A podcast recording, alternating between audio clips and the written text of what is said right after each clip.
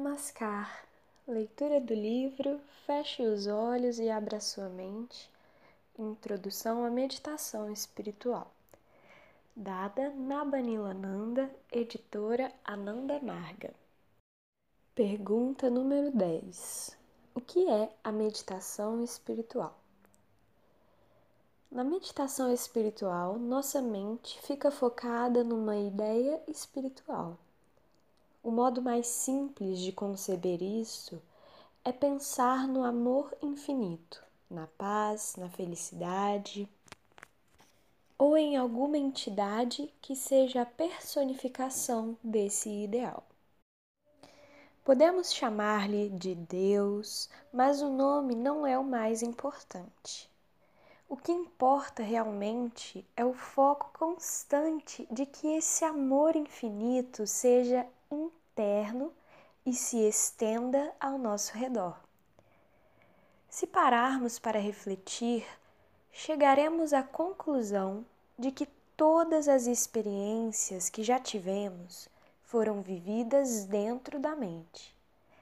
Se queremos felicidade e amor permanentes, que melhor estratégia para realizá-los senão acessar a fonte desses sentimentos?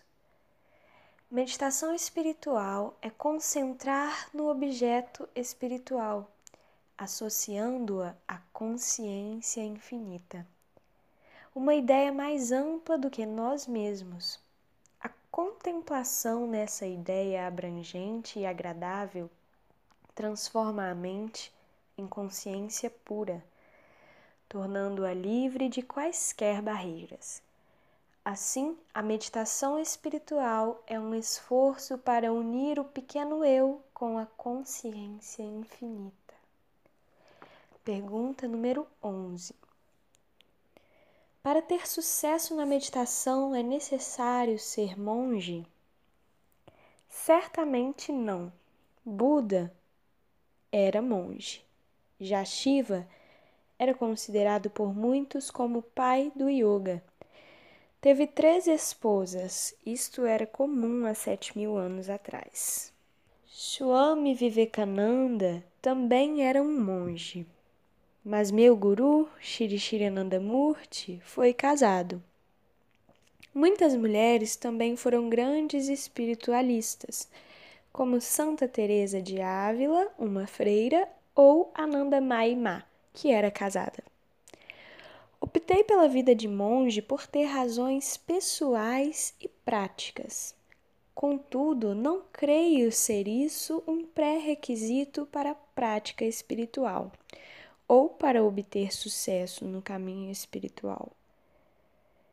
Nota do editor: Shiva também é conhecido como Sadashiva ou Senhor Shiva. É considerado por muitos o pai do yoga, primeiro grande yogi. É uma personalidade histórica que passou a ser adorada no hinduísmo como um deus de quatro braços. Desconfio que, na verdade, ele tinha apenas dois braços. Pergunta número doze. Não seria um contrassenso se sentar para meditar por toda a vida, enquanto existe tanto sofrimento no mundo? Sim, poderia ser. Depende da forma como você usa seu tempo no dia a dia, enquanto não estiver praticando meditação. Se a resposta for ver televisão, então, o melhor mesmo é meditar. Agora, a questão será diferente se o ato de meditar acarretar negligência à família e desprezo em servir aos outros. Este tema será abordado com maior riqueza de detalhes no capítulo sete. Pergunta número treze. Seria a meditação uma forma de lavagem cerebral? É um fato que a mente do ser humano ficaria bem melhor se passasse por uma boa lavagem. Contudo, a meditação não é uma forma de lavagem cerebral. Não, não e não. Normalmente, quem faz tal pergunta tem receio de perder o controle da mente e de ser manipulado. O que realmente acontece é que a meditação ajuda a proteger a mente de ser manipulada, fortalecendo a força de vontade e nos tornando mais conscientes de nós mesmos. Se você está realmente preocupado com que outras pessoas manipulem a sua mente em benefício próprio, meu conselho é que você desligue a televisão. Ela é usada de forma muito eficaz por empresas de publicidade, entre várias outras, com o intuito de influenciar o comportamento das pessoas. Pergunta quatorze. Onde primeiramente se desenvolveu a ciência da meditação? A meditação tântrica foi desenvolvida pela primeira vez pelas tribos do sul da Índia, entre quinze mil e dez mil anos atrás. Surgiu como uma manifestação do desejo natural pela busca de autoconhecimento. Muito tempo depois, há cerca de sete mil anos, Shiva, o grande yogi da Índia antiga, revigorou essa prática, desenvolvendo-a muito mais. Foi então propagada e absorvida por muitas tradições místicas, incluindo o yoga, o taoísmo, o sufismo, o budismo zen e o budismo tibetano. Práticas semelhantes também surgiram entre as culturas indígenas. Pergunta número quinze. Quando a meditação chegou ao Ocidente? A prática da meditação foi introduzida na Europa na época dos antigos gregos, alguns dos quais viajaram para o Oriente, onde receberam os ensinamentos de yogis e filósofos indianos. Um aluno de Aristóteles, Alexandre o Grande, trouxe consigo um yogi da Índia para ser seu conselheiro espiritual. O grande reformista e místico grego Apolônio descobriu a sabedoria do Oriente e, por seu poder espiritual, foi reverenciado. Ele advogava uma religião universal e propagava a ideia da adoração interior ao invés da adoração ritualística. Foi contrário a vários cultos populares, declarando que se interessava pelos sentidos intrínsecos da religião e não pelo ritual religioso. O judaísmo antigo e as antigas religiões egípcias eram fortemente influenciados pelo misticismo oriental. Muitas pessoas também acreditam que Jesus teria praticado e ensinado uma forma de meditação yogi aprendida na Índia durante os dezoito anos de sua vida não relatados na Bíblia. Após o colapso do Império Romano no século cinco, quando grande parte das bibliotecas da Europa foram queimadas, as práticas de meditação do yoga sumiram do Ocidente. Mais tarde, o cristianismo místico de certas regiões foi duramente suprimido, sobretudo durante o período tenebroso da Inquisição.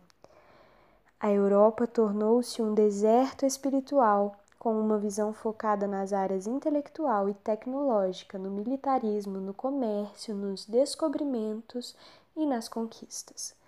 As instituições religiosas começaram a nutrir maior interesse pela política do que pela espiritualidade. Mas, na década de mil oitocentos e noventa, um novo renascimento espiritual surgiu na civilização ocidental, com a reintrodução das práticas orientais por Swami Vivekananda, discípulo direto do grande santo indiano Sri Ramakrishna. Vivekananda foi o primeiro mestre yogi da era moderna a viajar para o Ocidente no início do século vinte. Naquela época surgiram os teosofistas e a escola antroposófica de Rudolf Steiner. Muitos intelectuais europeus desenvolveram seu interesse pelo misticismo oriental, tais como Carl Jung, Aldous Huxley e Herman Hesse. Muitos outros se seguiram a Swami Vivekananda, e na década de mil novecentos e sessenta ocorreu uma explosão de interesse pela espiritualidade oriental na Europa e nos Estados Unidos, espalhando-se rapidamente por todo o planeta, até os lugares mais longínquos como a Nova Zelândia. A expressão mais refinada dessa mescla de culturas pode ser encontrada nos escritos do grande filósofo e místico indiano Shrii Shrii Ánandamúrti. Ele foi o primeiro mestre espiritual a criar uma harmoniosa combinação entre a racionalidade ocidental e o misticismo oriental.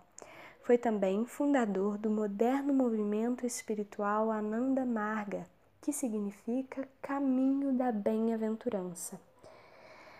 Nota do editor: para saber mais sobre Ananda Marga, por favor, visite w w w ponto ananda marga ponto org ponto b r.